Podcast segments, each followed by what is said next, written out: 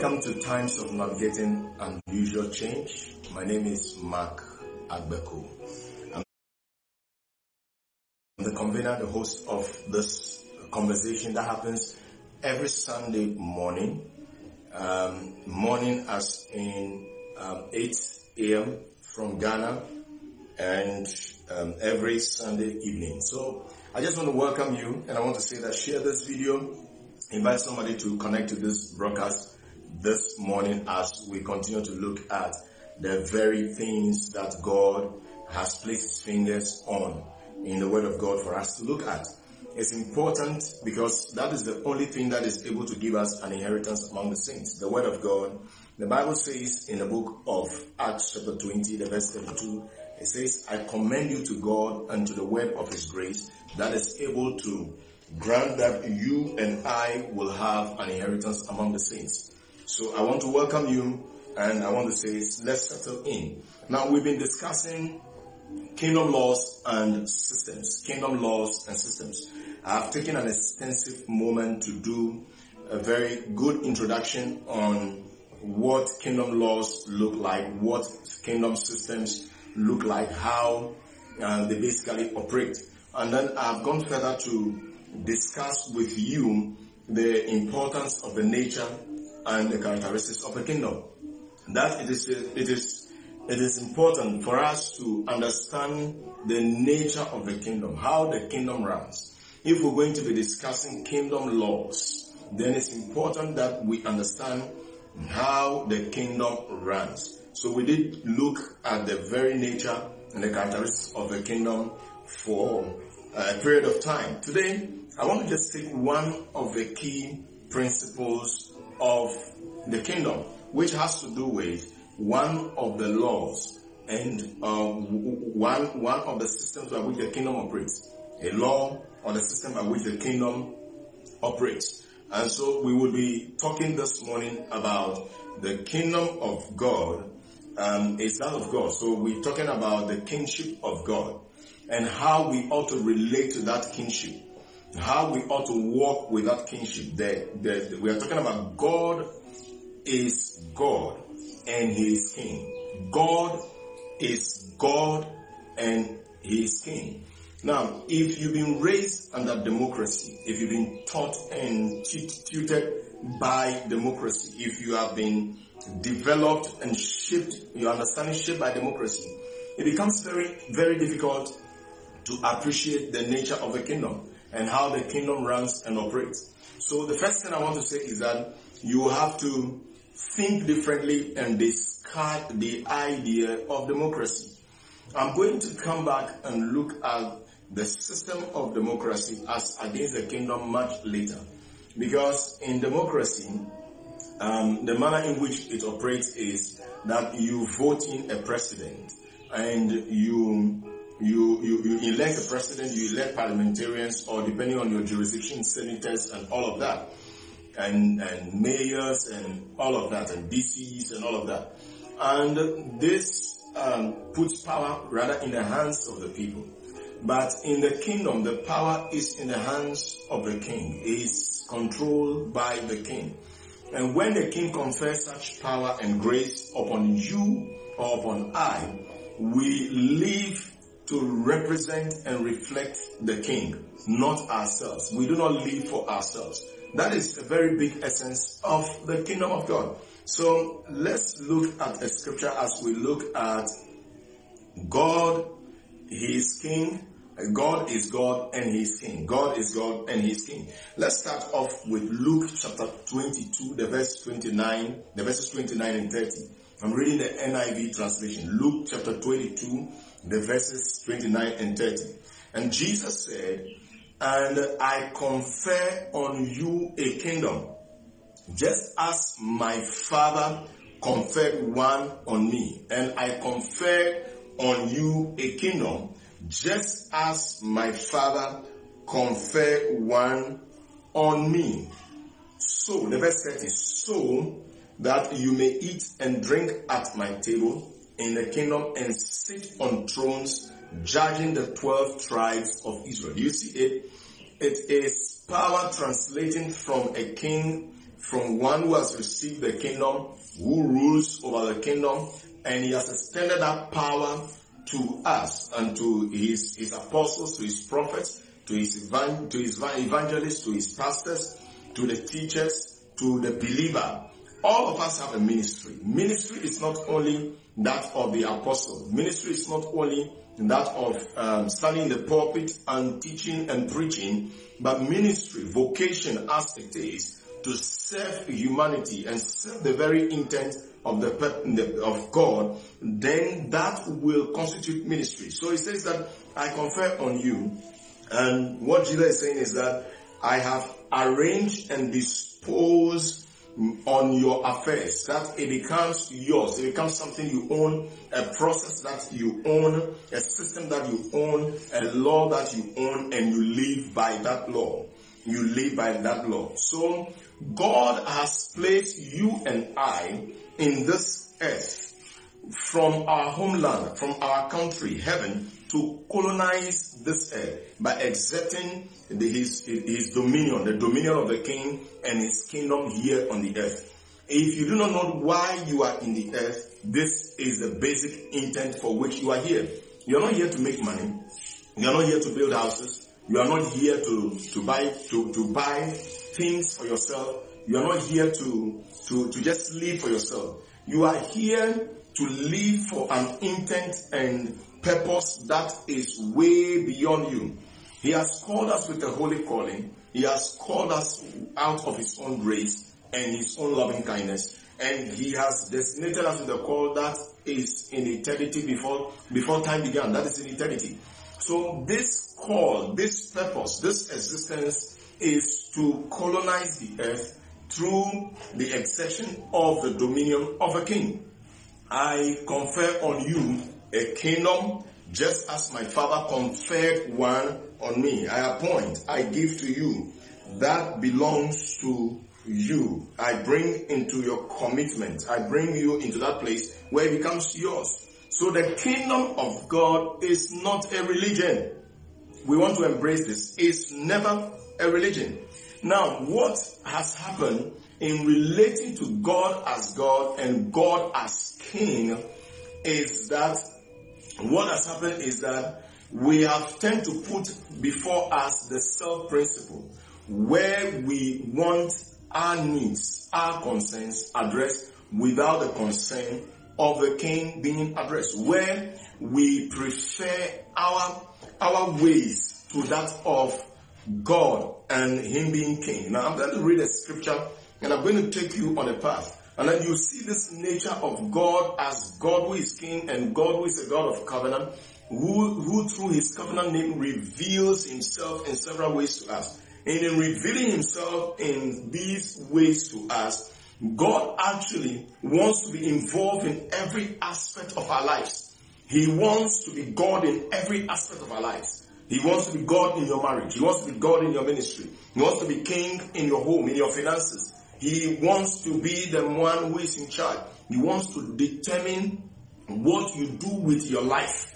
He wants to direct. He wants to give you a future and a hope and success. It says that I know the thoughts that I think towards you, not thoughts of evil, but thoughts that are good, that are peaceful, to give you a hope a future, an unexpected end. Therefore, when we submit to the king, we are not, we are not losing it. Like some would think that when I submit to the law and the systems of the king, I lose my joy. I lose my peace. No, it is rather in that place we have, we have the real peace of God. God has a very special reason and a very no, a very noble reason why he said, do not fornicate. Why he said, do not commit adultery. Why he said, do not do not do do not get involved in certain things. God has special reasons why He has instituted and put barriers around us so that our lives can be governed and be pristine and bring Him glory in every sphere. So He wants to be king in your home. He wants to be king in your ministry. He wants to be king in your vocation. You are an accountant. You are an engineer. You are a lawyer. You are a banker. You are a politician. You are an economist whatever capacity you find yourself in, God wants to be indeed God in that environment. So look at this scripture in Jeremiah 23. Let's read a couple of verses. The verses 5 and 6. It says, Behold, behold, the days are coming, says the Lord, or says the Lord. The days are coming, says the Lord, that I will raise to David a branch of righteousness. A king shall reign and prosper and execute judgment and righteousness in the earth. Very powerful um, um, existence that is described of a king, the emergence of a king coming out of the root and the lineage of David or sitting and, and pattern, sitting on the throne of David and pattern after the way David thinks and David operates and the passion that David had for the things of God and to see ultimately the very intent of God displayed in the earth and the glory of God shown forth. Let me read it again. Behold, the verse 5. The days are coming. And I want to say the days are here. The days have been with us. Some people do ask, what is it about the move of God? What is the latest move of God in town? I know for some they just want to join the latest move of God in town. What is the newest thing God is doing? But the truth of the matter is that the move of God that we know we've called the apostolic move, that move, that move, essentially it has just been the move, the move of God, the move of God being the kingdom of God from the beginning. If you study from Genesis, you have, you realize that it is, it is the kingdom from the beginning and it is kingdom forever.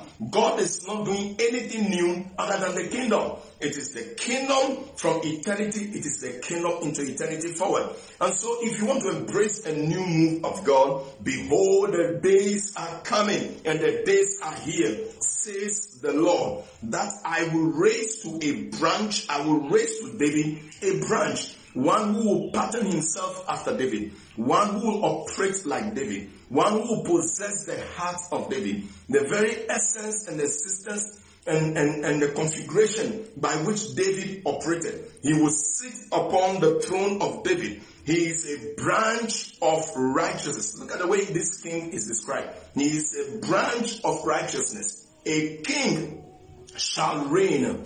A king shall bear the rule. That word reign means to rule, to control, to have dominion, to have influence, to have everything under your government and power at your beck and call. A king shall bear the standard. He shall be the standard bearer and when he begins to reign as a king, he will prosper. This is how beautiful it is that when a people begins to relate to God as indeed God and he is king, there is the issue of prosperity that is normal. He says he shall reign and prosper. He will, he will flourish in his kingship. He will, he will, ex, he will expand in his kingship and execute judgment and righteousness in the earth. So wherever you see lack of justice and you see lack of righteousness, upholding of the standard, you can clearly think and realize that the king is not present there. The king is not permitted in that environment at all. Now listen, the verse 6 it says, In his days, Judah shall be saved. In his days, Judah shall be saved and Israel will dwell safely. That word safely is bitak. That word bitak actually speaks of a system where, uh, like, like a city that is dwelling in a valley and it is safe and without fear of any trouble. That Judah, that you and I will be saved. That my home will be saved. My ministry will be saved. My career will be saved. Your life will be saved. When, when you find yourself in the place where you are assailed by all kinds of things, the only solution is to come under the government of the king. Nations of the earth are assailed by all kinds of problems with lawlessness and whatnot. The only solution is return to the king. It is time that we make a comeback to the king. It says, in his days of rulership and dominion and bearing the standard, Judah shall be saved and Israel will, will dwell safely. Now this is the name by which he will be called. The Lord our righteousness. The Lord our righteousness. So we are seeing a king reigning and ruling powerfully, and his jurisdiction covers everywhere, and there is nothing that is absolutely lacking. And when the, he begins to flourish and his judgment goes out, his righteousness is in the earth, where, where the people who are his subjects come under salvation. They are delivered, they are saved, they are prospered. When it's said in the New Testament, the word salvation or the word save, soteria is the word in the, in the Greek for salvation. Sozo is also used uh, sometimes to describe the word um, um, save in salvation in several several ways. But when you look at soteria, the word salvation is analogous. It's it's a sentence. It means to be saved, to be delivered from harm and trouble. It means that to be to be to be cleansed, to be purified. It means that when I'm saved, it means that I am I am delivered from demonic oppression. I am healed of my sickness and diseases. It means that I am prospered. I am walking in prosperity. Prosperity of the soul, prosperity on the outer side. Now it also means to be preserved unto the end. To be preserved unto the end. So when we come under the kingship of Christ, he is not a president that you elected and voted for. He is not ruling and reigning over a democracy. He is reigning over a system that is the kingdom and everything is subjected to him. And when we are subjected to him properly, we dwell safely. We dwell safely. We dwell, we dwell in peace. Everything is in harmony. There is prosperity. There is joy. Life begins to gain meaning and relevance and significance. Life begins to go forward from the point of stagnation. Light begins to dawn upon us those who dwell in darkness, sickness, diseases are broken because he is king. And beyond that, his light begins to dawn upon the systems of the earth when things are rearranged. Life is rearranged. Look at the rearrangement of life. A king shall reign and prosper, execute judgment and righteousness in the earth. Is totally a rearrangement. I think in Isaiah chapter 26, it says that when your judgment is exalted in the earth, every, it said, it said everybody, the wicked, they shall all submit, they shall bow. Look, there is a rearrangement of life that happens. It says Judah shall be saved. And people who are desperate, scattered and strewn everywhere, who have been knocked off, suddenly comes to a place of cohesion and salvation and community. They say that Judah shall be saved and they shall dwell safely. A new rearrangement of life happens. Now when God, God has promised us good things and when we come to God, we prosper in His ways. We are blessed.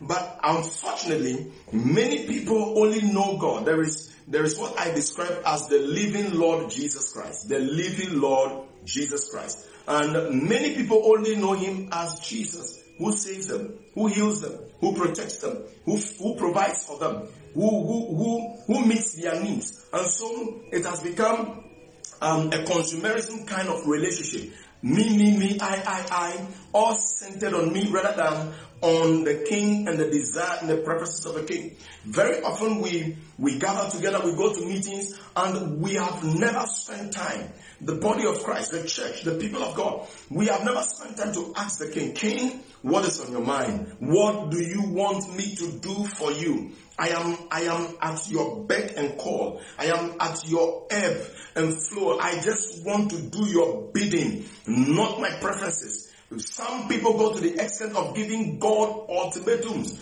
If you do not do this for me and that for me, I will abandon you. I want to challenge your faith. He is the king. He is not your servant. He is the Lord who is called the God of righteousness. He is not the servant. He, he, he is the determinant of things. Let me flow through. Now, so when we look at the covenant names of God, let me just take about about three of them. When we look at the covenant names of God, God through his covenant names unveils to us the very heart, his very heart of which we ought to relate to and how he desires his business to be conducted in the earth. It is not just for our, our blessing and our prosperity and our well-being and feeling good. It is that we will relate to him in a particular manner And through that revelation of his nature, his character, his name, will be able to allow him, God, to reign and rule. Look at this word, Jehovah Sabaoth. Jehovah Sabaoth means the Lord of hosts. The Lord of hosts. The Lord who is Lord over his army and leads his army. Did you see that? The Lord who is, who is Lord, who is King, who reigns and rules over his armies and leads his army. David said to Goliath, he says, you come against me in the name of the gods of the Philistines, but I come against you in the name of the Lord of hosts, the Lord who leads the armies of heaven. In the book of First Chronicles chapter 12, Bible says, and they continue to come to David. The tribes, the leaders, the captains, upon captains, they continue to come unto David until David's army began to look like the army of God. Now God is the God who leads his army in the heavens and who leads his army in the earth. You and I becomes a part of his army when we get enlisted through the protocol of the blood and of the cross. The, the, the, the, born again experience. When we give our lives to him, he declares to us in the book of Jeremiah, I think 15, it says, you are my battle ass. You are my battle ass. It says, with you, we become enlisted in his army. And therefore, he is Jehovah Sabaoth, the Lord who is God over his army and leads his army. He is not God over his army and abandons his army to do what they want to do. We are at his instruction. So basically, when we look at the revelation of the covenant name of God, Jehovah Sabaoth, one of the things that we learn is that he wants to be involved in our wars. He wants to lead the wars. He wants to determine the strategy. He wants to showcase how we can win the battles of this life. He wants to reveal to us how we can take down the enemy territories, the battles in your office, the battles in your business, the battles in your nation as a leader, as a political figure, the battles that you are confronted with in your communities, God have has solution. We call it heaven's solution to hell's problems. And so you are part of his battle ass and is determined to use you powerfully to his glory. And there is no way he will use it for his glory that you will also not experience it. Take a look, step back and take a look at Jeremiah chapter 15, the verse 22 23. You will see that he says that you are my battle ass. You are my war club. You are my weapon for battle. With you, I will shatter. I will break. I will do that. I will turn around. I will, I will, I will shatter the systems. God is after, after his kingship after his dominion, after his rulership, and he wants to see that happening in the earth. But when we only see him as Jehovah Sabaoth, who only fight our battles for us, and we do not, do not submit to him and allow him to have his way, but that, that he is the God who fights our battles, and therefore we can just do anything, we lose the very essence of God who is King. We need God to be Jehovah Sabaoth in our lives, and we need to bring our battles and submit everything to Him. It doesn't matter what you're fighting, you can submit that to Him, you can bring back that to Him and say, God, this battle is yours. And you submit every process and that battle will be won. So God wants to be involved and He wants to be king. Look at this one. Yahweh Nisi, Jehovah Nisi. It means the Lord, the Lord our banner or the Lord my banner, depending on where you stand. The Lord our banner. It is important that we understand that He is the Lord our banner in that, that revelation of community, that we own Him as a banner, as a community, not as just an individual, not, not, not that selfish intent, but that He is God, God, God who is my banner, who is your banner, who is your banner, who is His banner, all, all of our community together, He is a banner. And He is the royal sign that gave us identity. So you see, God is not just a provider. So some of us have taken the aspect of Him being a provider and a healer and all of that, and that He give me, give me, give me, give me, and we are not ready to look unto Him as the living Lord, the living Lord Jesus Christ. But we just take that aspect of Him, Jesus, who provides solution for us, and we want to step away from that when we come into understanding this nature of God. And I'm going after something. I'm going after something. Yahweh Nisi, He is our royal sign. That gives us identity. That gives us definition and hope in the battles of life and the eternal battles, the epic eternal battles of this existence in the kingdom. He gives us identity. Your identity is not in your money. Your identity is not in your career. Your identity is not in whether you come from America, you come from Canada, you come from United Kingdom, you come from Germany, you come from some part of the world and you feel that nation is more dignified than other nation and it's a superpower and it is high and has all the resources. That is not your identity. Your identity flows from the king. Your identity flows from his nature, his character, and his banner over us is love. That is why we can always walk to him, we can always run to him, because, because we are not defined by our family. He says he set the solitary in a family. You didn't choose to be in your family. He chose you and put you in that location in the earth. So whether you come from the backside of the desert somewhere where you hardly even find water to drink, God determined the spaces, He determined the boundaries, and He placed you there. The recognition that He is your banner, He is, he is our banner, transcends borders. It is a borderless statement that one who is in Germany can also uphold that identity. God is my banner. One who is in the backside of a desert somewhere, who is living in a hut somewhere, can also uphold that reality. He is my banner. We all carry a singular identity. I mean, sometimes, sometimes the way Christianity is made to look upon, we make it look so, so, so ugly. That, that, that if, if it is not in affluence, if it is not in, in that kind of of um, um, um, avatar, avatar, that image we put out there, and, and, and then the brother who is behind the backside of the desert does not qualify to be a believer. Listen, he is Jehovah Nisi, the Lord our banner, the Lord whose banner of love is over us. He is a royal sign that gives us identity, definition, and gives us hope in the battles of life. So, like a real king would do, that is what he does for us. When um, the war is on, the, the banner is lifted, and it is a sign that the king is leading his army.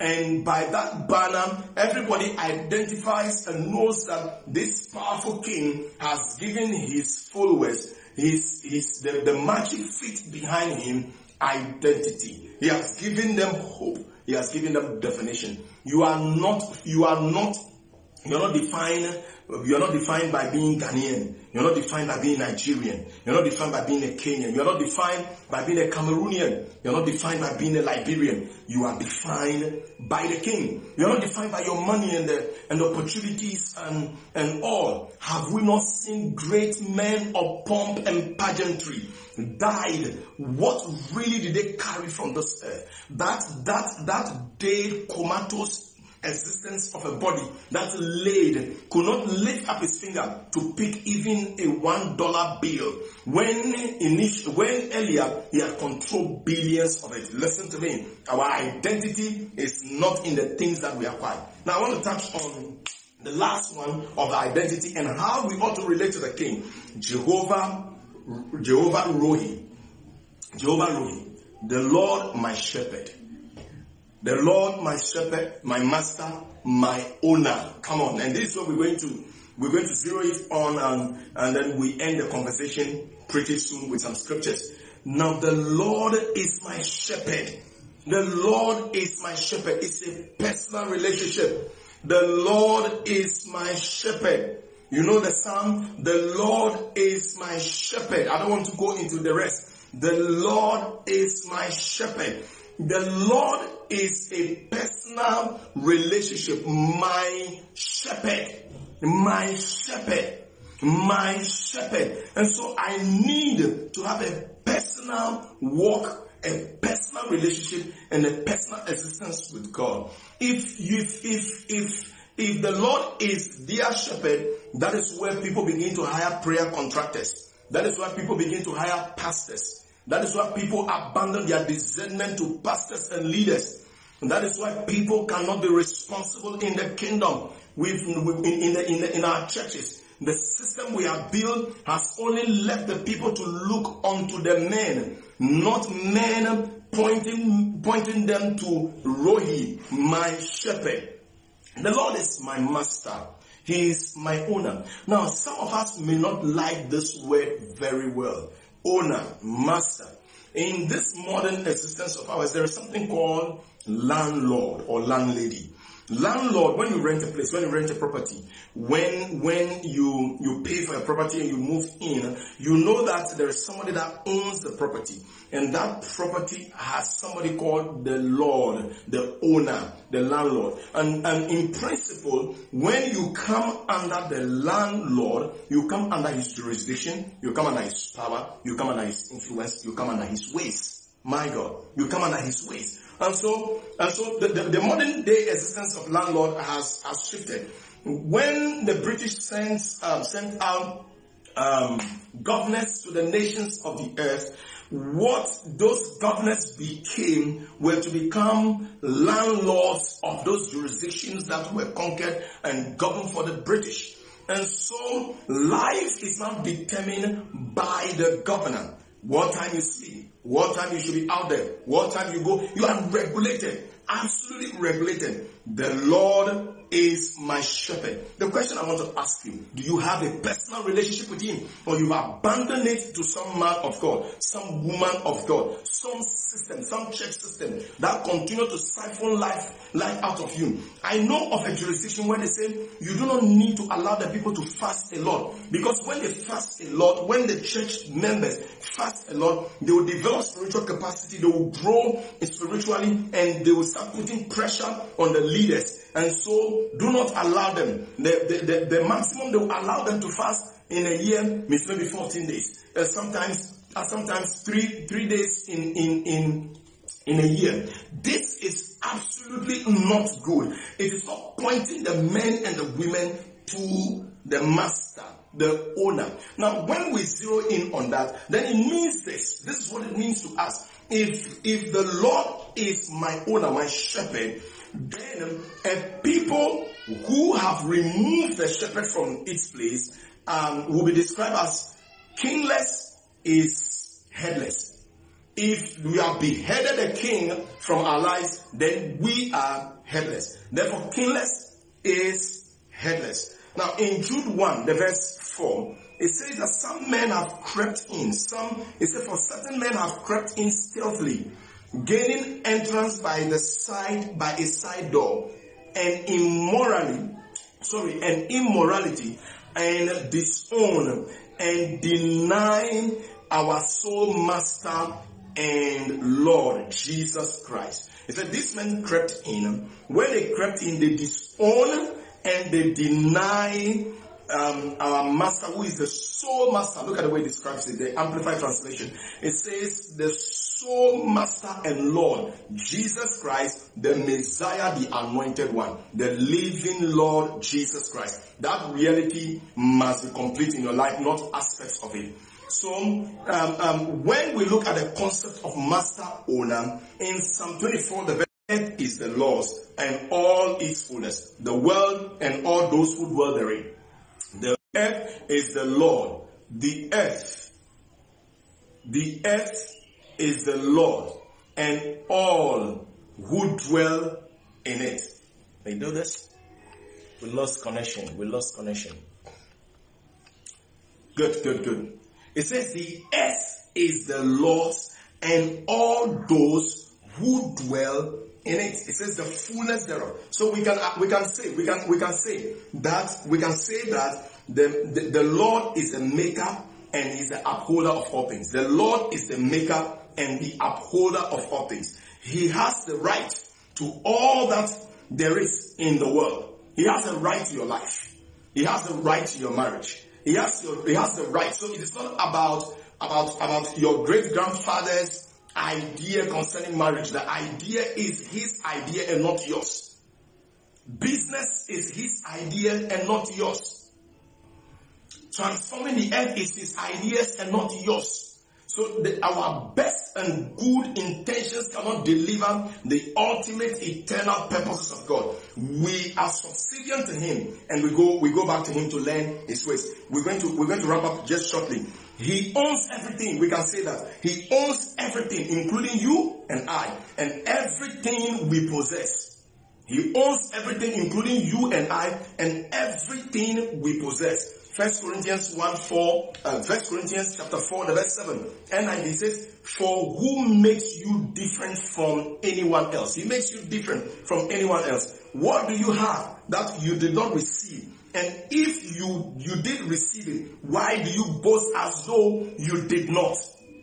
Why do you boast as though you did not? My, look, listen, let me say something. When you have the king as your master, owner, then he becomes responsible for you. Let me repeat that. He becomes responsible for you. He's responsible for your health. He's responsible for your, your well-being. He's responsible for your peace. He's responsible for your finances. He's responsible for your joy. He's responsible for your safety when you. Now, when Jesus Christ was about to be arrested, there was something powerfully he said. He said, don't you know, when Peter put out his sword and cut off the ear, ears of, of the, the, the soldier or something, Jesus says, no, put your sword back. You don't do that.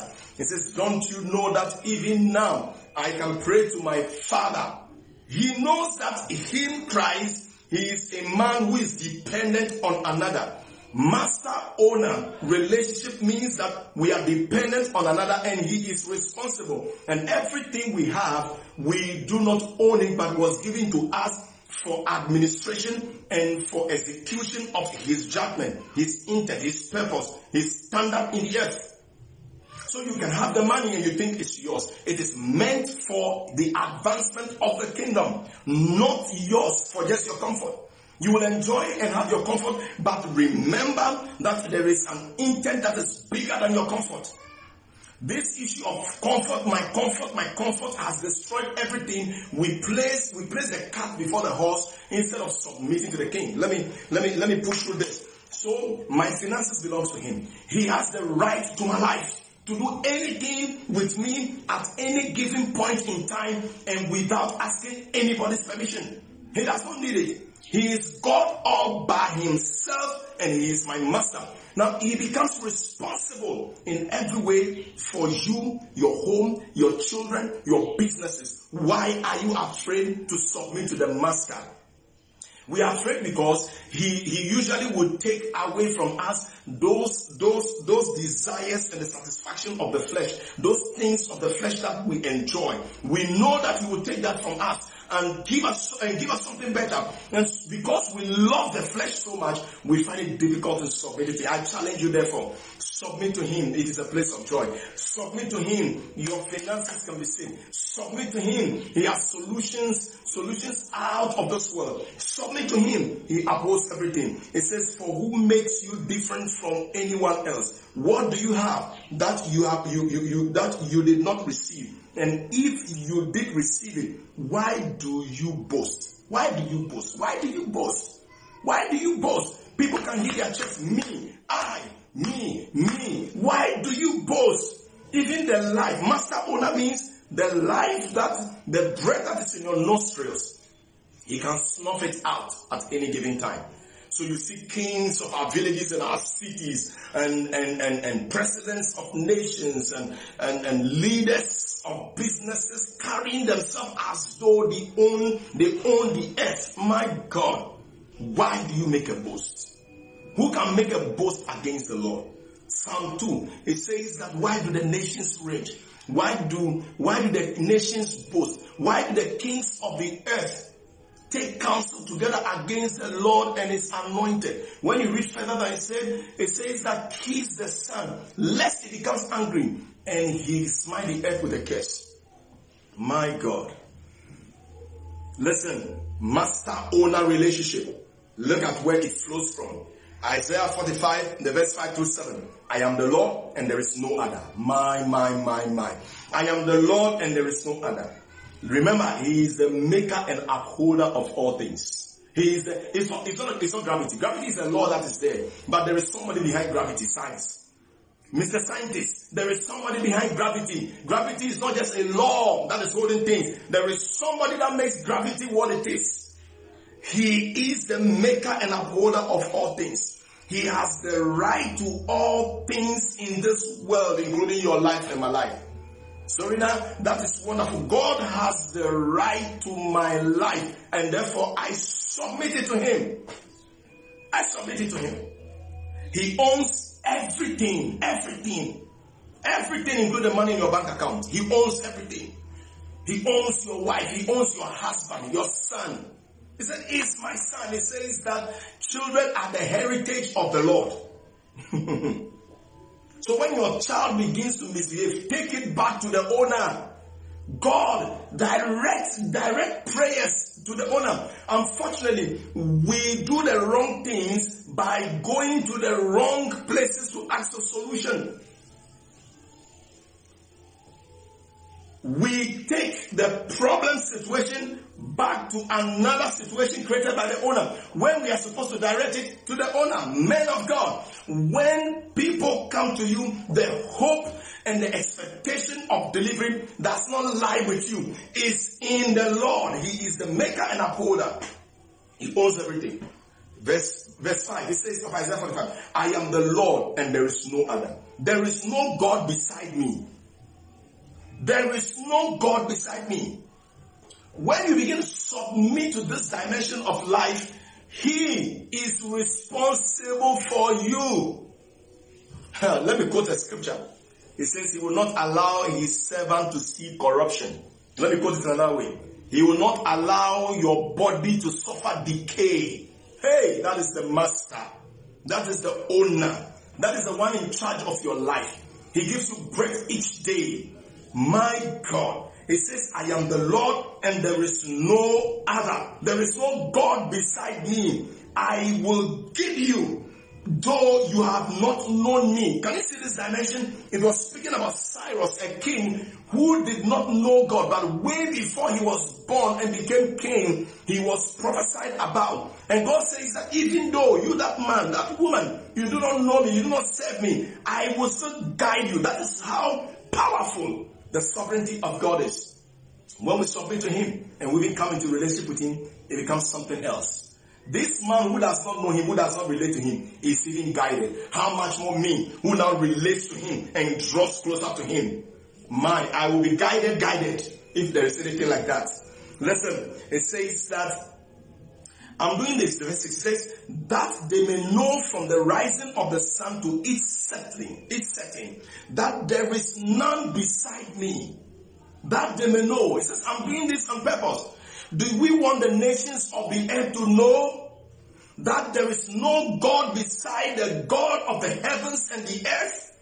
That there is no power, there is no dominion, there is no throne beside the God of the heavens and the earth? That there is no president elected by human beings comparable to God? That there is no rich man, rich woman, billionaire, zillionaire, if there is any, that can be compared to this God is rich. He is dusty and filthy rich.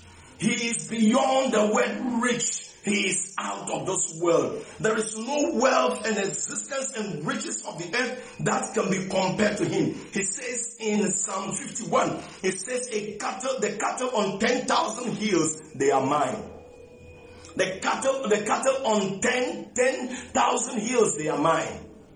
Including the rich man, the billionaire who has all the money and continue to boast. It says that that billionaire, including his finances, they are mine. My God. Master owner, relationship must return. When we want to get into the laws and the system, this is one of the laws. He is master owner. I'm finishing it up. Listen. It says that they may know from the rising of the sun to its setting that there is none beside me. I am the Lord. If it says I am, it means that before him, beside him, nothing comes. And there is no other. Repeated twice. It's as though the people were not hearing. So he has to re-echo it. Verse 7. Verse 7. Look at it. It says, I form light and create darkness. I make peace and create calamity. I, the Lord, do all these things. He does not need your permission. to do whatever he wants to do. He does whatever he wants to do at any time as he wants. Come on, as I'm teaching this, the Lord Master Owner is going out there and he's touching people's bodies and he's touching somebody's throat and touching touching your breath system, touching your bron- is it bron- bron- bronchus or something? He's touching that system. He's reaching out to your lung, your, your lungs. The master owner is touching your body because he needs that body to operate in this earth. That is the relationship. I wish there was time. He needs that body. It says that it says that a body have thou prepared for me. It says concerning the volume of the book you have written about me, a body have you prepared for me. He needs that body to operate in this realm. That is why you must submit to him. And if he needs that body, then he must heal that body if he needs you to prosper and fill your bank account because he must prosper his work, then you submit it to him and, and continue to be diligent at your work and business and he will prosper your business. Master owner. Come on, you can shout this and say it wherever. The Lord is my shepherd. He's my master. He's my owner. My life is not in my hands. Therefore you cannot take it. My life, your life is not in your hands. Therefore the devil cannot take it. Not even a man can take it.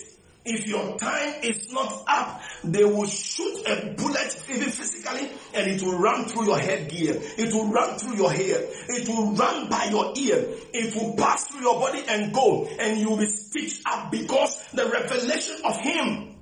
It doesn't mean we should be careless anyway. But when danger comes, master owner, Jesus says, don't you know that even now I can ask my master and owner, the one to whom I receive definition and identity, and he can send me a legion of angels. 10,000 upon 10,000 of angels. Don't you know? I can ask him now. That is the level of protection we carry in the realm of God under the master owner. He says the angels of the Lord encamp around the righteous. Who? Master owner. He is my master. Jehovah Rohi. He is my master. So when we look at the covenant names of God, let's begin to live in the reality of how we should relate to Him. Not Him just blessing us. Because the nature of the blessing is that we come into submission and as his master owner, everything flows. Listen.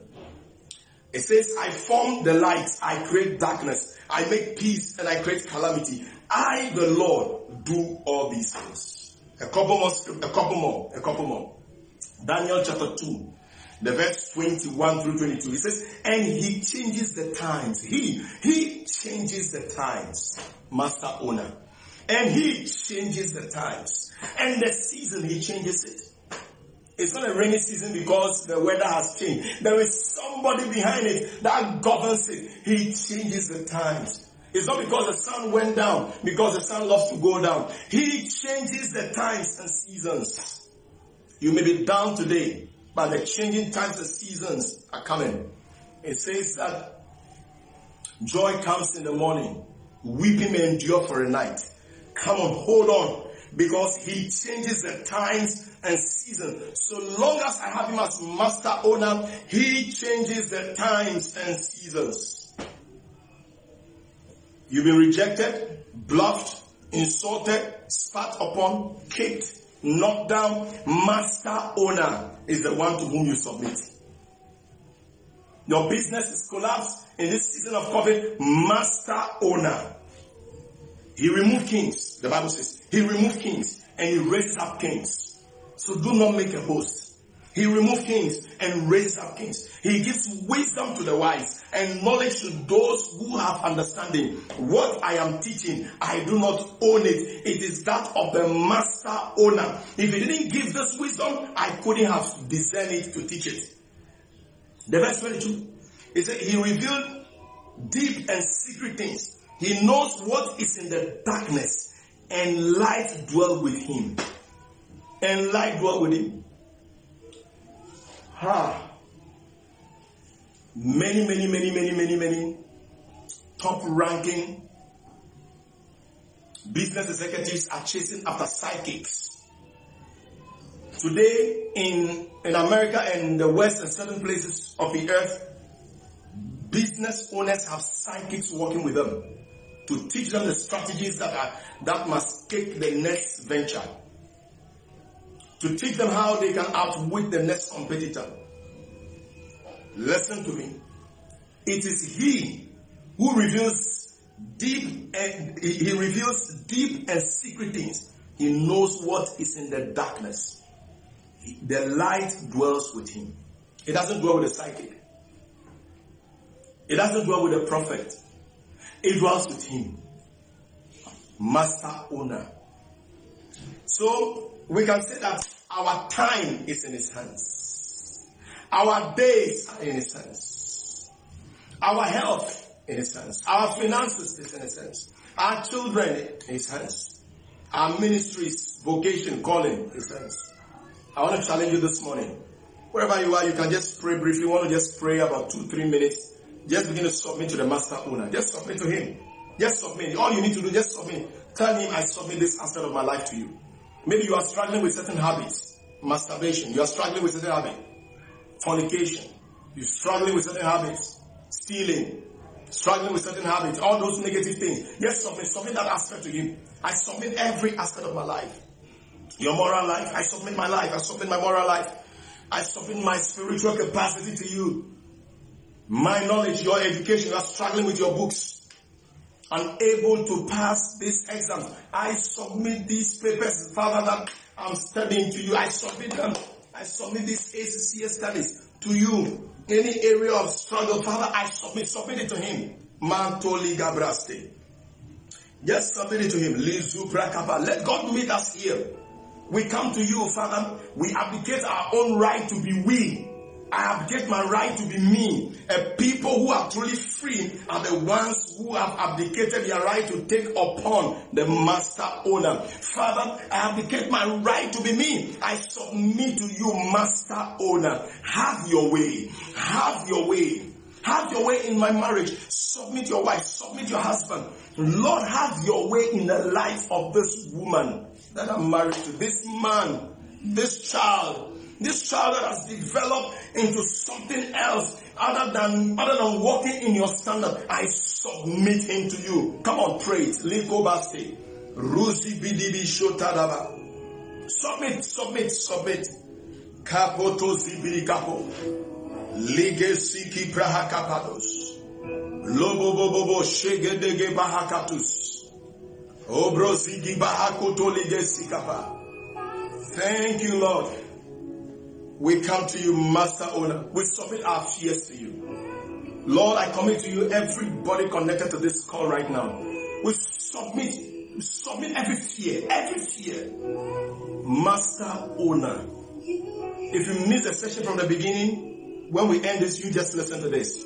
It's full of life. It's full of wisdom. It's rich because the master owner himself, beyond my voice, beyond my understanding, Draw near, Father, as we draw near.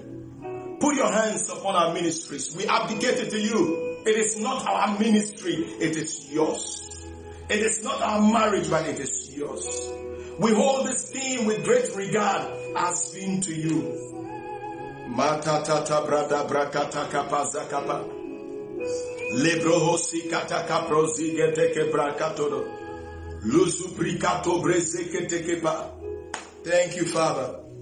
Master owner. Be near to me. Friends, God bless you. Brief announcement. We are back Thursday evening to look at the Word of God. Kingdom Learning Space, weekly online Bible study. You want to be part of that. So look on on all our pages on Facebook, Twitter, and Instagram. You'll find a Zoom link by the close of today, you'll find a Zoom link which will show you the dates. I mean, coming Thursday, coming Thursday is, um, let's see, coming Thursday, coming Thursday, July. Let's see the month of July. I can't find my calendar, but coming Thursday we, we have in our Bible study and so you want to you want to be part of you want to be part of that. You don't want to miss it. And so register to be part of it. Register to be part of it. Register to be part of it next Thursday. And hopefully this evening as the Lord gives us grace, we'll be back online to pray. We want to pray this master owner dimension of our nations, our homes and families. Let me pray with you. The Lord bless you. The Lord give you wisdom. The Lord grant unto you the spirit of wisdom and revelational knowledge. The spirit of the Lord rests upon you. The Lord God Almighty be God over you. If God be God, then let His glory be revealed this day in your life. Thank you for being on the broadcast. See you and it's bye bye for now. Thank you. Bless God. Bless God. Mark here and welcome to Times of Navigating Unusual Change. Mark here and we bless God for this day. It's morning here. It's a cloudy weather uh, with some showers early part of this morning. We want to get into the Word of God, and we're already behind schedule. Some technical difficulties here, but we have overcome that to be with you this day. Now I'm going to go back into the Word of God and begin to share on kingdom laws and systems, kingdom laws and systems. Last week was just superb. Last week was just so wonderful in dealing with the very thing of God who is master owner. When it comes to the laws of the kingdom, that is something that cannot be ignored. Men have ignored that. Leaders of nations have ignored that. Families have ignored that. Business people have ignored it. And it has been catastrophic for everything that they do. But we who have come into an understanding of the ways of the Lord want to live by his dictates, live by his standards. We want to we want to honor him in everything that we do. So this morning, um, I want to just go back and I want to say that share this video, invite somebody to connect to the broadcast. And I'm going back to look at one key principle which I have entitled the Sabbath principle. Now, we're not coming to get into all those theological arguments whether there is Sabbath or not. Number two, we're not getting into all those theological arguments of whether the Sabbath is a Monday or a Sunday or a Saturday or a Friday or something. We are here to look at the principles that are found within um, the Sabbath as God established them so that we can learn the ways of the Lord. We can learn the patterns as God created all things and how He has designed for things to run. It's important. It's because men have decided to cast the law of God, the bond of God over them away it has resulted into many things. The Bible even speaks in the book of Romans, chapter 1, that men have decided to break the law of God and turn a natural use to be an inordinate use. As a result, all kinds of situation we have among us, health-wise and all of that. So we want to get into kingdom laws and systems that actually defines for us how human life ought to be governed how human life ought to go forward in this existence. By doing so, we begin to bring redemptive impact onto different aspects of society. If we are able to live by these laws, apply them, we begin to unleash heaven's ultimate power upon the systems around us, upon the environment, upon humanity, so that that environment, that sphere of life will begin to be cultured and colonized um, um, for the kingdom. Colonized for the kingdom. So let's look at the law of the, the, the, the Sabbath principle, the divine law of rest. Sabbath principle, the divine law of rest. Now, kingdom laws and systems, um, when one aspect unveils the divine government of God, it unveils the divine government of God, how God wants humanity under him to be constituted, how God wants humanity to live for him, what God desires of humanity. That is what kingdom laws and systems does for us. And and and ultimately would allow the systems of the earth and whatever we build and how we live to conform to the systems of the heavens, the kingdom of God that is extruding out of the heavens and governing every aspect of humanity. Jesus Christ was asked by his disciples to teach them how to pray, just like John teaches his disciples to pray. And Jesus said, uh, when you pray, you shall you shall say, Our Father who is in heaven, hallowed be your name. Your kingdom come. Now, I mean that pattern, that pattern of prayer is so invigorating, is so powerful, is so unraveling. It says, Our Father who are in heaven. Our Father who dwells in heaven, who dwells in a lofty place, who has standards above um, the standards of the earth. And let your kingdom come. Let your will be done as it is in heaven. That your kingdom, the pattern, the design, the principles, the ways, with the same intensity, the same grace, the same power, the same ability, the same backing, resources, let it be made evident here on the earth. And it is only your desire that ought to be done. So when kingdom laws um, and systems are implemented, what happens is that uh, people begin to live under the government of God. That government that has been birthed in their hearts now extrudes from their living, their, their ways, and the things that they do. And so God gave laws to the children of Israel. And one of the very intent that for which he gave those laws to the children of Israel, that they will live under his government. Now, three, three things I want to underscore when you look through the life of the children of Israel, why God gave them laws and, and, and, and what was that intent? What was the purpose behind the giving of the law? You would notice that number one, it is that it governs their relationship with Him, God. How Him, God, will relate to man and how man ought to relate to Him. And secondly, the laws were given to be able to govern man and his neighbor, how they can relate to their neighbor, their people. So you go through the book of Leviticus, for example, the Lord God Almighty gave laws and gave specific instructions as to how they can walk with their neighbors and what they can do to their neighbors and should not do. This is really powerful. And then thirdly, the laws were given that it will govern man's activity with the environment and his surrounding, how he, their environment and everything ought to be governed around them. Now, when we begin to break these standards, our relationship with God, which is the very basic thing, uh, from which everything extrudes, from which every law will be birthed, because the kingdom of God is built in our hearts and is delivered among us as we live and manifest and do the very things that God wants us to do.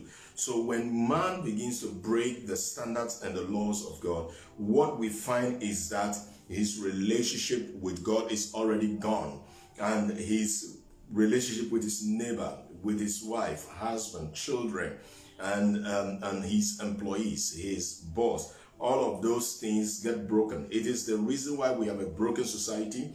It's the reason why we have a broken people. It's the reason why we have broken marriages because we have not fixed our relationship with God right. And we try to we try to bring out creativity out of the realm of this fallen nature, other than from our Father who are in heaven, who art in heaven, who dwells in the lofty place, upholds the loftiest standards, and he is the standard and he is eternity. So it is it is, it is for us this morning, let me just say this, it is for us this time that we have to retrace our steps and ask ourselves, we have to pause. Like the Lord said to the children of Israel, says, stand in the way, ask. Ask of the ancient path. We have to begin to ask for the ancient path know, retrace our steps and come back into discovery of our relationship with God again. It is important that we begin to rediscover God anew. The Father has his arms open wide and he wants you and I running back to him. He says that when you draw near, he will draw near to you.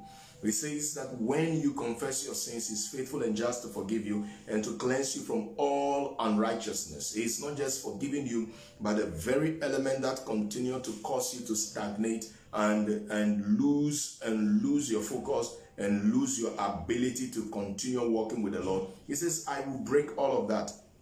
I will break all of that and bring you into the place of safety and bring you into the place of glory and bring you into the place where it's as though it has not happened again. It says that as far as the the, the sky is is the heavens are away from the earth, it says so God will remove your sins and make it so distant. So it's important that um, our relationship with God will be retraced, will be rediscovered, and that we can walk with Him again. When we discover that, it changes the way we live. It changes the way we relate to neighbors. It changes the way we relate to husband and wife. It changes the way we relate to our bosses. It changes the way we relate to our, um, um, our employees because the laws of God begins to govern our hearts because the kingdom is delivered into our hearts as we continue to live in relationship with God and it grows in greater intensity and it enlarges. Nobody touches the kingdom of God and, and remains the same. Immediately you touch the kingdom of God, relationship begin to expand, principles begin to begin begin to become more vivid, more conspicuous, understanding is elevated, and life begins to gain a new acceleration and power. Nobody touches the kingdom of God and remains the same. So we want to touch the kingdom of God through relationships. Now, God gave those laws to govern these three things relationship with Him, how one can relate to his neighbor, his environment, and govern everything around him. Now, in Leviticus chapter 25, I'm going into the Sabbath principle, the divine law of rest. The divine law of rest. In Leviticus chapter 25, the verse 38, it says, I am the Lord your God who brought you out of the land of Egypt to give you the land of Canaan and to be your God.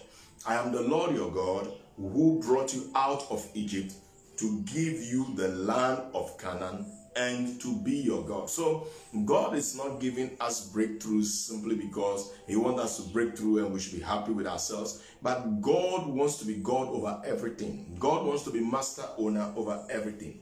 Now in in the in the Bible, when we look at the Sabbath, there are, there are a number of principles here we know of the Sabbath of years, where the Lord the Lord speaks of um, um, a number of years after the sixth year, then the seventh year shall be rest, and then um, um the eighth year you continue your activity. We know also of the Sabbath law or the weekly Sabbath law, which uh, some people have practiced, uh, continue to practice today, and and I, I don't really know if they practice it to to, to its um, ultimate intent as it used to be in back uh, back those days or in the ancient times. Look, what happened in those days was that even the footsteps were counted. I mean, that is how serious, serious, serious. I mean, people were almost immobilized and they do absolutely nothing. But when Jesus Christ came, he began to redefine what the Sabbath law, the intent of the Sabbath law was to, to, to speak to. It was to deliver a certain dimension of God that is rest, which we want to look at. So I'm just going to read a couple of scriptures real quick looking at the Sabbath law, uh, the, sorry, the Sabbath, the, the, Sabbath of years, the Sabbath of years. In Leviticus chapter 25, the, one, the verse 1 through 7, it says, And the Lord spoke to Moses on Mount Sinai, saying, Speak to the children of Israel and say to them, When you come into the land which I give you, then when you come into the land which I give you, then the land shall keep a Sabbath to the Lord.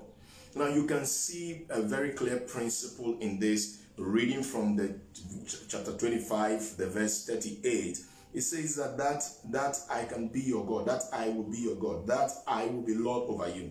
And it says that when you come into the land you are not the landowners i'm the landowner. And that land must maintain a sabbath unto me a rest unto me the land must be relieved of activities and all so we can see a clear principle of divine rest as applying to um, and the government and the submission of things to God. We're seeing that. Now in the in the verse 3 it says that six years you shall sow your field, and six years you shall prune your vineyard and gather its fruits. But in the seventh year there shall be a Sabbath of solemn rest for the Lord, a Sabbath to the Lord. You shall neither sow your field nor prune your vineyard. The verse 5. It says, What grows of its own, what grows of its own of your harvest shall not you shall not reap, nor gather the grapes of your untended vine, for it is the year of of rest for the land. Now, what you see here? You see God saying that six years you shall work, in the seventh year you shall do nothing, and naturally, um, the harvest field that is left will begin to grow um, um, some of the things again. It says that when that happens, you do not you do not harvest it because the land is come into a place of rest. Now God have God have very serious intent for saying these things. And one of them is that his rulership and his government will exist over the work of man. His rulership and government will exist over the business of man. His rulership and government will exist in every aspect of man, where whatever you are and will ever be and own and have, and accomplishments that you would have walked in, all belongs to Him when we arrive before Him. The verse 6 says that, and the Sabbath and the Sabbath produce of the land shall be food for you, for you and uh, your male and your female servants, your hired men, and the stranger who dwells with you. So you see the intent. God um, brings us into divine rest so that we can enter into the provision of God. He brings us into divine rest so that we can enter into the provision of God.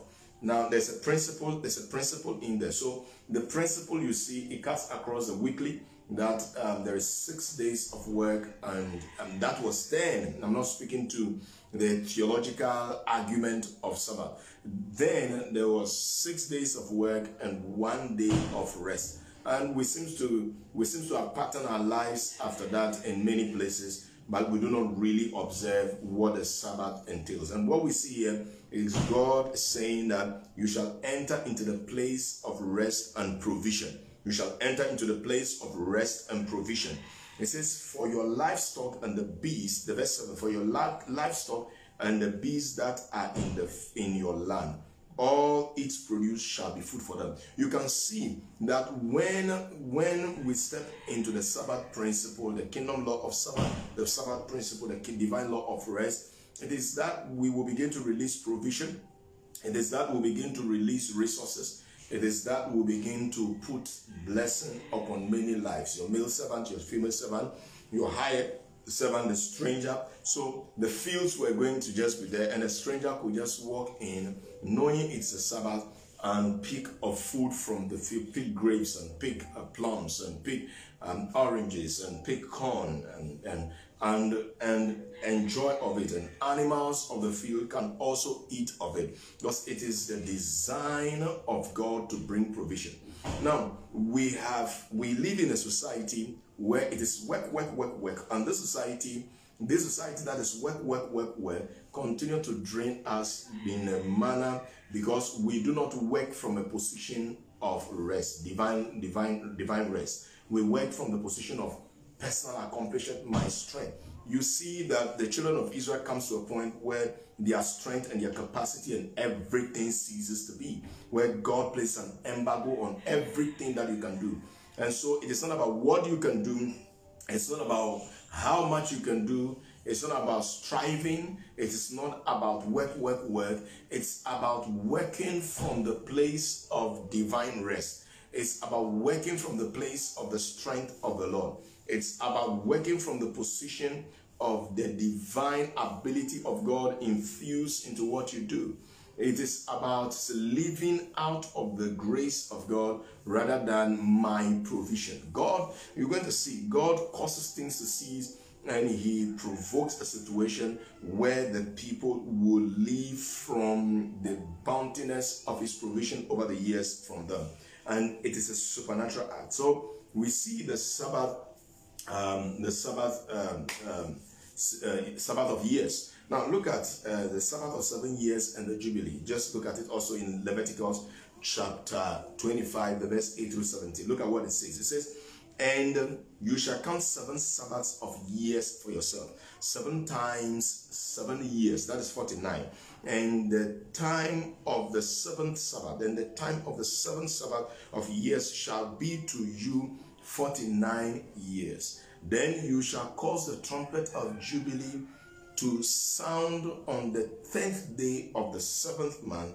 On the day of atonement, you shall make the trumpet sound throughout all the land, all your land.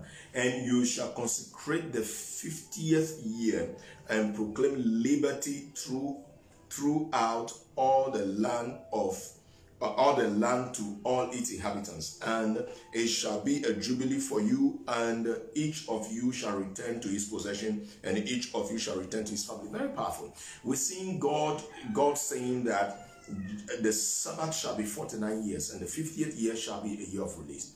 When we begin to step into divine rest, the law of divine rest, we step into the year of divine release where there is a divine return, where there is restoration. It says that it says that it shall be jubilee for you. It shall be liberty for you. Jubilee means liberty. It shall be liberty for you. When we talk about the divine law of rest, it shall be liberty for you. I'm, I'm going to read it again. Let me read it again. Leviticus 25, the verse 8 through 17. And I'm dealing with the issue of um, the Sabbath principle, the kingdom law of the Sabbath principle, which is the law of divine rest. So, not theological arguments here, whether the Sabbath is a Sunday or a Monday or a Tuesday or a Saturday, whether it is it is um, um, um, observe whatever time and all. That is not the argument. The argument here is stepping into the capacity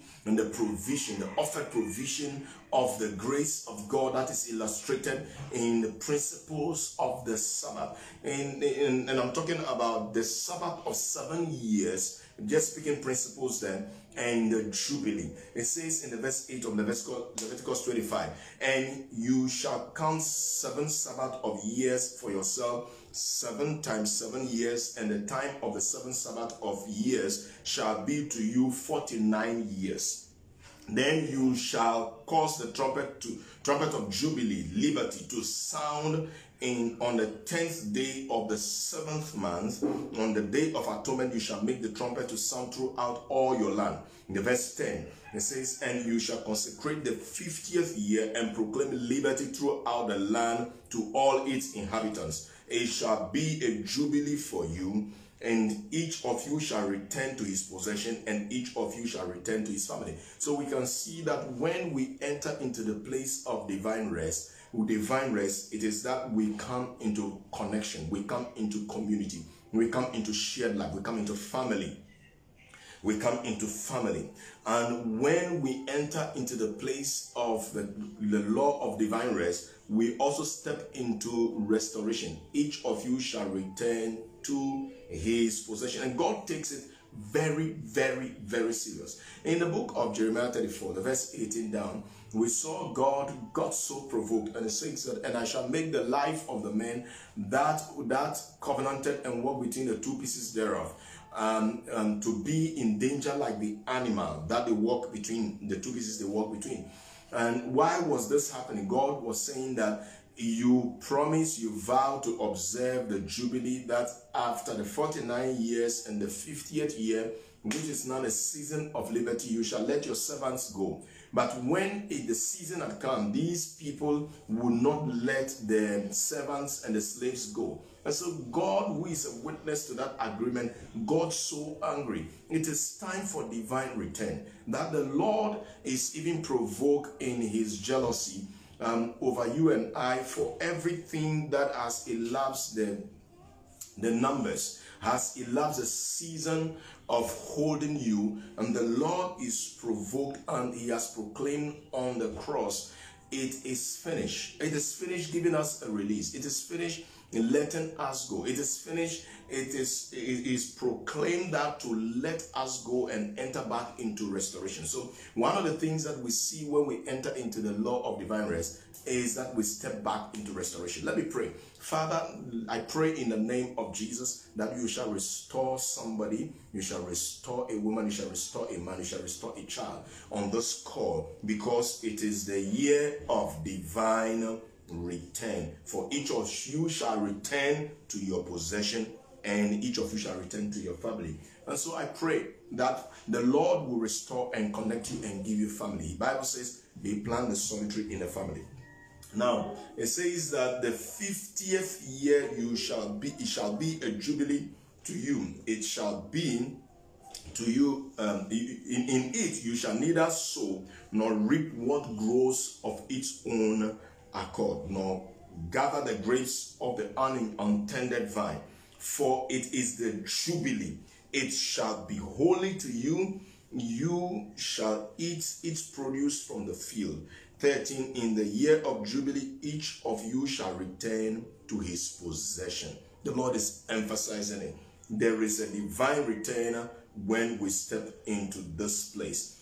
And if you sell anything to your neighbor or buy from your neighbor's hand, you shall not oppress one another. You can see that the law of kingdom, the, the kingdom, the kingdom law or the divine law of rest really brings us into a place of greater liberty and, and cohesiveness and existence and commingling and a shared life where life is no longer oppressive but life lives in a place of divine release. And i pray that as you you're on this broadcast as you're watching this that divine release will come to every aspect of your life your health your finances your children um, um, your, your any area that you are struggling in, that divine rest will come to you. Capacity and grace will be released to you by the Father of all, that you shall have ability to be able to go forward. I'm driving after something. And it says in the verse 14, and if, no, the verse 15, according to the number of years after the Jubilee, you shall buy from your neighbor, and according to the number of years um, of crop he shall sell to you. According to the multitude of years, you shall increase its price, and according to the fewer number of years, you shall diminish its price. For he for he sells to you according to the number of years of the crop. Very interesting. God, even through divine law of rest, causes the economic dynamics to shift. Mine Listen to me. It is not about what you can do, what I can do. It is not about how much is in your pocket, but it is about stepping into the divine law of rest, which begins to to to cause you to even buy without nothing. It says, "Come and buy without money. Come and drink without without paying." Now, therefore, you shall not oppress one another. You you shall fear your God, for I am the Lord your God. You can see the statement coming out again. I am the Lord your God. So when we see this existence um, of divine law of rest under God's government, what do we see happening to people? Let me just and, and note a number of things and then get into um, an arrangement, an arrangement that God has put in place. Look at it. Look at it. And I would have you take time to read to read Leviticus 26, read through it because it flows from um, 25 and you see several principles of divine increase um, uh, happening there. But let's read 25, the verse 18 through 22. It says, Life under God's government. Life under God's government.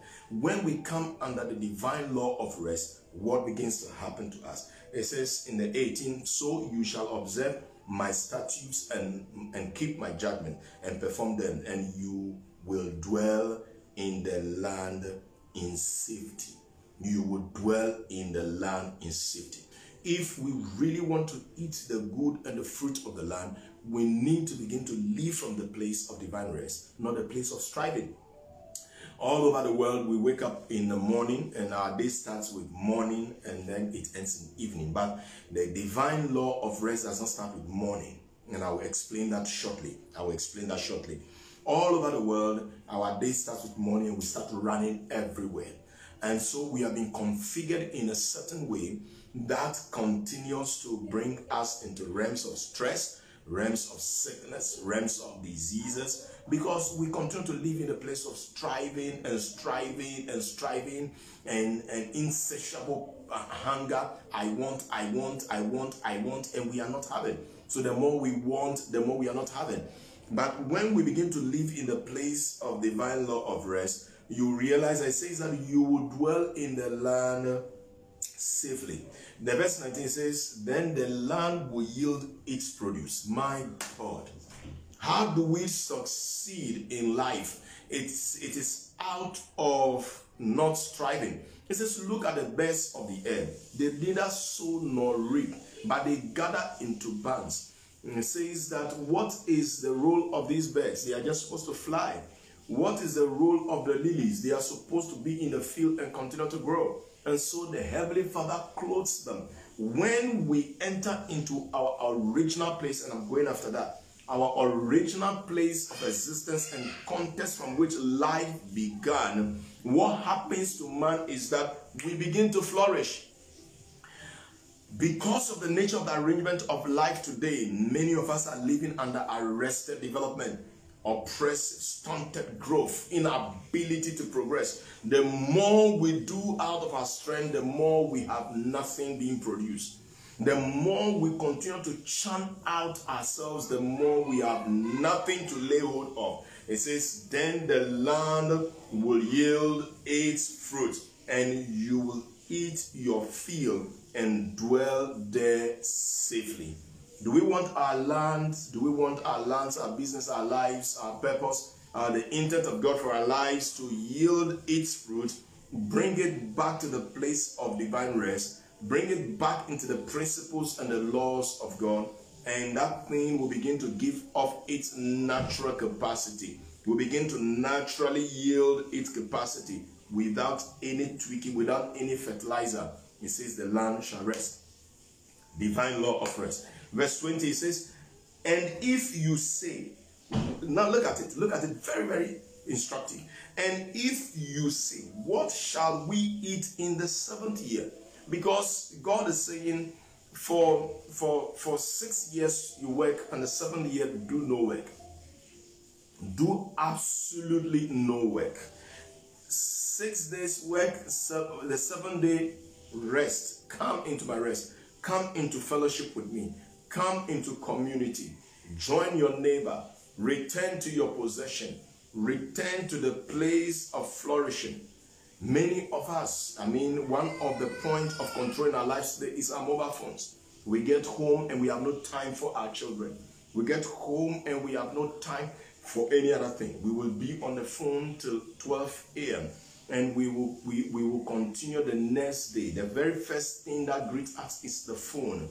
Um, and there are many other things that continue to chiefly occupy us, and those are idols.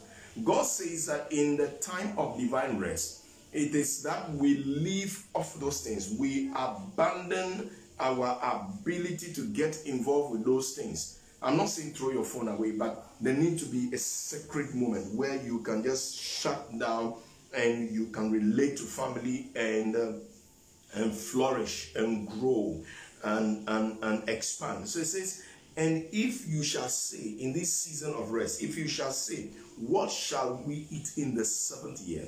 Since we shall not sow nor gather in on our produce. You remember God said that the produce shall be for the strangers, the servants, and animals, and also you are not going to the field to sow, you are not going to the field to plow, you are not going to the field to strive. He says, If you shall enter into that place of divine law of rest. He said, This is what I will do. What shall we eat? What shall we um, drink of? What shall we? And the verse 21 says, Then I, the Lord, I, the Lord, will command. The power of commanded blessings flows out of the place of divine rest. The power of commanded blessings flows out of the place of divine rest. I will command my blessing on you in the sixth year. In the sixth year. And uh, now you see, you, you, can look at this and uh, you can begin to ask, what if in the sixth year it doesn't happen? What if in the sixth day it doesn't happen? What if if in the in the in the Sabbath of years, the sixth year it doesn't happen? Do you know it is a matter of coming under trust and believing God and laying hold of Him. The kingdom is by faith, it's not by sight. The kingdom is by faith, it's not by natural sight. So, how would I wait up until the sixth year? I may want to try to manipulate the process. I may want to hoard things. I may want to position things in a manner. But God says, You trust me. It doesn't mean you throw wisdom away, you don't do investments. You do. But it says that you trust me because when you would have done those investments, you would have you would have put your life into those use. It says, Then I will command my blessings on you in the sixth year, and it will bring forth produce enough for three years. Wow. Blessings in the sixth year that produces that produces enough for three solid years. 22 and you shall sow in the eighth year and its old produce till the ninth year until its produce come in you shall eat of the old harvest it's called divine provision flowing out of the power of commanded blessings we saw that in the life of Elijah. When Elijah went into the woman, the widow of Zarephath's life, and the meal that was left in the little water, all of that continued to multiply. They continued to sustain them until, until. Friends, it's important that we step into the capacity of the law of divine rest. Think about this, meditate on it. Now, I'm going to deal with um, a couple of other things in the next five minutes and I wrap up. So when we look at the, the Sabbath principle, we see divine precedence. God is not issuing this and saying these things just because he feels like saying them. Him, God himself lives in this thing. And when man was created, one of the very first existence of God he observed was the capacity of resting. That that life started from the play, the position of divine rest, not the position of doing and striving, not the position of I can, I can, but it is from the position of the grace of God and divine abilities released in me to do the very things that I do. Paul said in the in the book of Galatians chapter 2, he says that the life that I live is no longer I, it is that the Spirit of God, the Lord, Christ Himself lives through me, lives through me lives through me. He says that I can do all things through Christ who strengthens me. It is not what I can do. In First, uh, First Corinthians, Second Corinthians chapter four, the verse seven, it says that it says that there there is this treasure in earthly vessels. It says that, that the excellency of the glory of God, the, the excellency of power will be of God and not of us, and not of us. So God pours grace and He pours abilities into man that he will be honored and glorified. So let's look at the divine precedence and the pattern in the word of God. And then we can we can we can step into that in strategy. We can step into that in the way we think. We can step into that in the way we build life. We can step into that the way we arrange things around us so that we can we can reduce a lot of things in our life sickness, diseases, troubles, striving, striving, striving, striving, striving everywhere so that we can live in the place of discernment of the will of God and moving in tandem with the divine timing of God. Look at it in Exodus. The pattern is this in Exodus 20, the verse 8 through 11. Remember the Sabbath day. Remember, we're talking about the divine law of rest. Remember the Sabbath day to keep it holy. Remember the Sabbath day to keep it holy. We, we, we need this principle to live in our hearts every day as we go about our boisterous activities. We need this principle of divine rest to continue to live in our consciousness every day, every week, every month, every year. This divine law continues to live in us and influence the things that we do. Remember the Sabbath day to keep it holy. Six days you shall labor and do all your work. Six days you shall labor and do all your work. But in the seventh day is the Sabbath of the Lord your God. In it you shall do no work. You, nor your son, nor your daughter, nor your male servant, nor your female servant, nor your cattle, nor your stranger who is within your gates. Who is within your gates. For in six days the Lord made the heavens and the earth, the sea, and all that is in them, and rested the seventh day. Therefore the Lord blessed the Sabbath day and hallowed it. My God. Now, what are we seeing is introducing us to Genesis chapter 2, chapter 2. And in Genesis chapter 2, the verse 1 through 3, it says, Thus the heavens and the earth and all the hosts of them were finished. And on the seventh day, God ended his work which he had done, and he rested on the seventh day from all the all his work which he has done. Then the Lord blessed the seventh day and sanctified it, because it it is in it he rested from all his work which God created and made. Now, what we see here is that God himself has placed a blessing on the law of divine rest. God himself has placed a blessing. What is blessing? When we look at the definition of blessing right from Genesis, Adam had everything created around him, but the Bible says, and God blessed them. So you realize that blessing is not about a car to start with. Blessing is not about that and that and that, but it's a law and a principle and, and, and, and grace that empowers man to succeed and to become successful in this life. So God Himself entered and started off the creation, the systems that He had created, the very foundation of human existence began from the place of rest. And I want to show you in scripture. I want to show you in scripture. When he started creating, he built into the pattern. Genesis chapter 1, the verse 5. I'm going to read a number of verses. The verse 5. God called the, the, the light day and the darkness he called night. So the evening and the morning were the first day. What did he say? The evening and the morning were the first day. Not morning and evening were the first. Let me read it again. I want that principle to sink into your heart and sink into your spirit, and that you can begin to live powerfully from the place of rest rather than from the place of striving.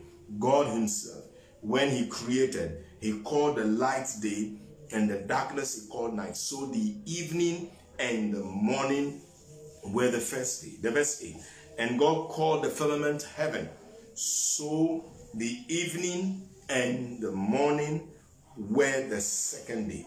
So, the verse 13. So, the evening and morning were the third day.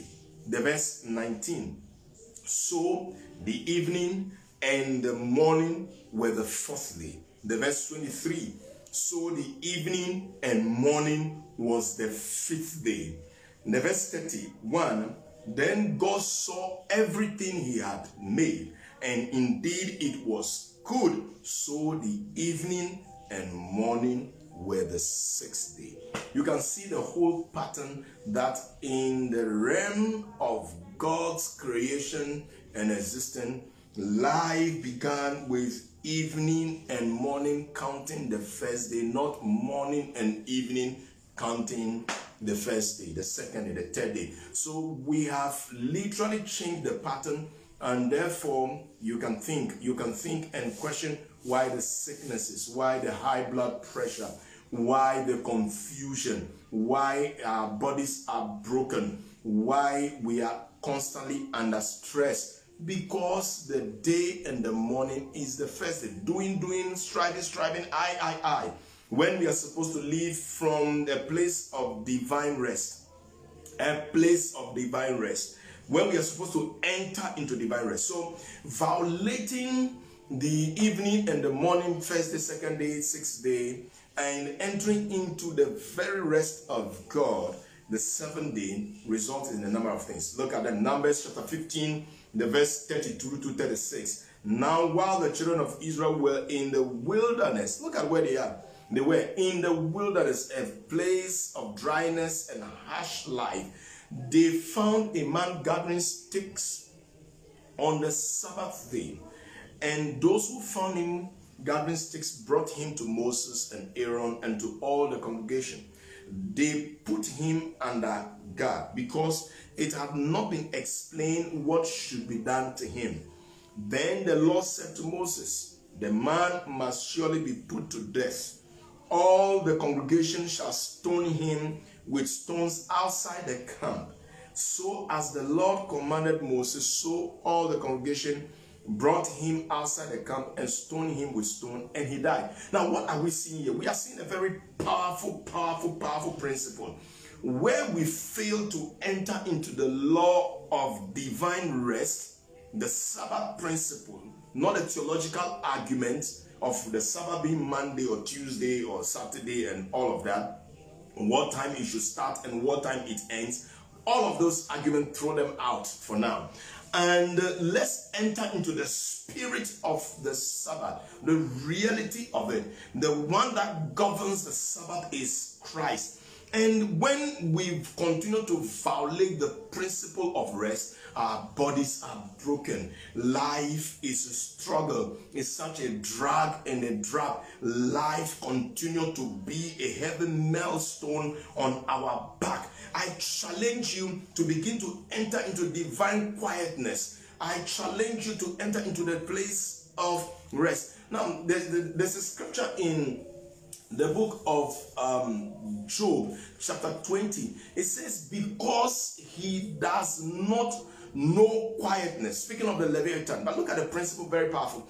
Because he does not know quietness, he is unable to retain our inability to retain is as a result of lack of quietness. It's as a result of not knowing quietness. Our inability to retain health is as a result of not stepping into divine rest because we keep entering to this place of worry and worry and worry about everything, worried about what we eat. We just saw in scripture, it says that when you shall say, What shall we eat? The Lord Himself said, On the sixth day, I will command blessing on you in the sixth year. I will command blessing on you, and it will bring forth produce enough for three years. Supernatural supply. We enter into the place of what to eat, what to, what to, what, what, why, what, what, what, what. And we enter into the place of restlessness. It says, Look at the birds of the air they neither sow nor reap, but they gather into bands. It says, Which of you by thinking, worrying, can add a cubit, a measure to your height? It says that this is what the Gentiles strive after. We are not Gentiles, we are people of the kingdom. And when we step into the place of divine law, of rest, life begins to pulsate in a new way. Life begins to go out powerfully in a new way. It says that your produce in the sixth year that I'm going to bless, that you enter into the seventh year of rest, will be able to be sustained for three years. That you have the old harvest and you shall not touch the new. You have enough to spend and to spend and not touch the new and not struggle and, and, and not try to hoard sparingly. The Lord shall release abundance and bounty upon our health. The evening and the morning was the first day. The evening and morning was the second day. The evening and morning was the third day. And so it went down to the sixth day. And so when we violate the law of rest, we begin to suffer in our bodies. We begin to, certain hormones and chemicals begin to agitate themselves in us because they have they have been violated. It is good to have physical rest. It is good to, to, to, to protect your being and eat well and, and, and have rest. And it is good to allow the law of divine rest to live deeply in your consciousness. And that everything you do everything you engage in flows out of the place of rest. So our world understanding, morning and evening is the first day, but God says the evening and the morning is the first day. Evening and morning is is up to the sixth day. But our day says morning and evening. And so the striving continued. It says that they found this man who was striving, striving and gathering sticks on the Sabbath day, the day of rest. So just imagine they found this man who, instead of resting in the Lord, instead of trusting God fully for the process, instead of trusting the process, instead of removing the barriers of worries away and casting all of those things away, the burden away, he continued to live in a place of striving and striving and striving and striving until they brought him before Moses and put him under guard. And then the Lord says, Let him be stoned. Let him be stoned. Let him be stoned. Today we have children of what age? Diabetes. Because we have turned our day into morning and evening. We produce all kinds of foods with all kinds of chemicals and we continue to impact human life. When we are supposed to enter into the place of rest and discover the laws of God and what can be produced that can uh, impact human life and even elongate human life, we continue to destroy vegetation. In my country, for example, farmlands have become all kinds of concrete, concrete platforms. All farmlands are getting lost we need to return back to the place of divine rest rather than what I have, I have, I want to have, and all. I want to end this by saying the law of the Sabbath. The Lord of the Sabbath. The Lord of the Sabbath is King. He is Lord. It says that you shall observe all these things because I I am the Lord your God. And I'm bringing you into all of this environment because you must know that I am the Lord your God. Now, what we see here is that when Adam was created, the next moment, the very thing that he saw God doing, because man was the last person, last thing in creation to be done. And when God saw that, he says everything was perfected and was perfect. And so he entered into rest. When Adam, imagine Adam waking up in the morning of the seventh day what did he see God doing? God was all restful. God was all restful and teaching man that the evening and the morning should be your first day. That life is lived from the place of rest and not striving, not worry, not not not pressure, this is the reason why we have some of the diseases plaguing people. This is the reason why we have blood pressure shooting beyond the roof. This is the reason why we have all kinds of things happening to man's body because we have entered into the morning and evening. But Adam's first observation was to see God in a state of rest. If that was the beginning of life, then it's important that um, we enter into the principle of rest and live powerfully from there even as we are working. Live powerfully from there even as we are taking care of our children. Live powerfully from there even as we are doing ministry. Everything we do must emanate out of the evening and morning. Adam's first observation is to see God the Father bless the seventh day and he rested himself from all the works of his hand. And it was in the cool of the day and he engaged Adam. Come on, it's time to return to divine fellowship. The power of kingdom law of rest has so much blessing. So Christ is the divine um, Lord. He is the Lord of the Sabbath and he has fulfilled it. So in Matthew chapter 11, 28 through 30, I read this for you. It says, Come to me, all you who labor and are heavy laden, and I will give you rest. I challenge you. I challenge you. Your business may be upon them, upon the boisterous seas and turbulent waters. It says, Come to me. I, God, I, Christ, will give you rest. It says, If you are, if you are, you will labor, you will striving and heavy laden, you have things piled upon you, worry, sickness, disease, torment piled upon you. I will give you rest. The verse 29 says, Take. Now, when you come to me, you must begin to learn my laws. You must begin to learn my ways. You must begin to learn my principle. This, I, I, I'm going to, I need to wrap up, but I'm going to touch on a very powerful thing. It says, Take my yoke upon you and learn from me, for I am gentle and lowly in heart, and you will find rest for your souls. For my yoke is easy and my burden is lighter. I want to touch two things here.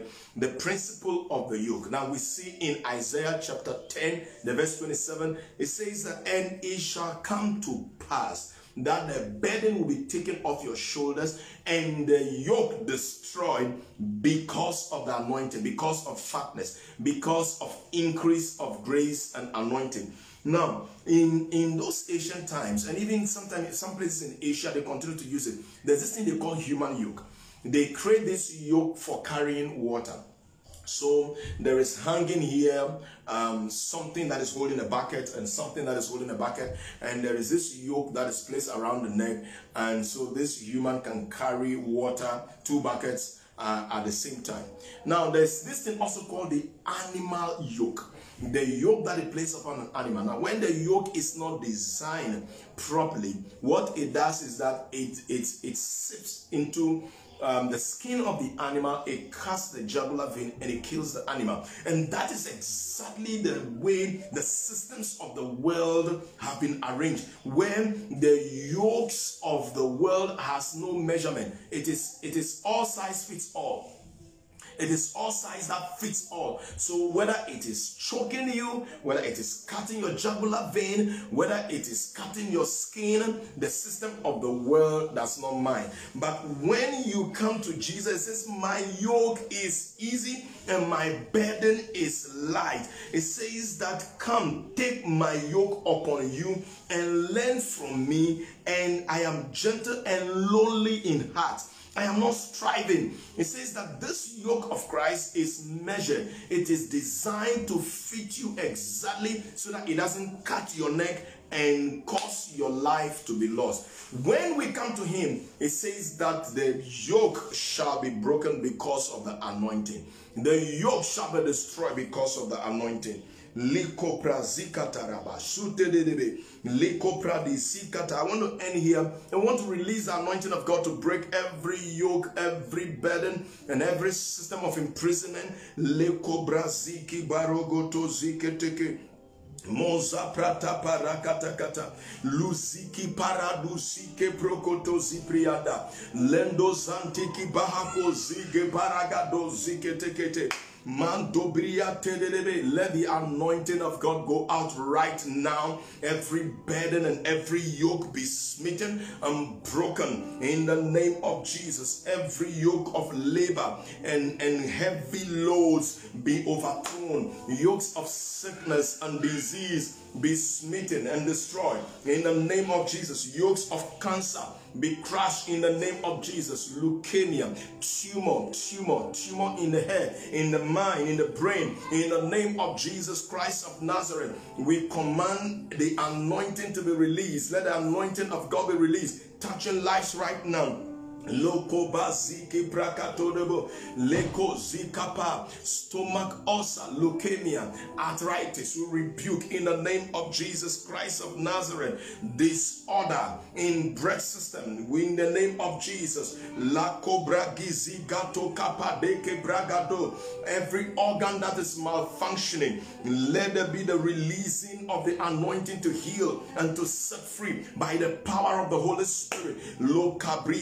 Lokabrizako my yoke is easy, my burden is light. We release the easy yoke and the burden of Christ, of, of understanding of the kingdom and of his ways. We rebuke every spirit that continue to perpetuate worry and fear and causing foolishness in people's blood to rise and, and, and blood levels to rise and we rebuke blood pressure. We say, come back to normal in the name of Jesus Christ of Nazareth. Father, thank you, oh God, for the release of the oil, for the release of the anointing.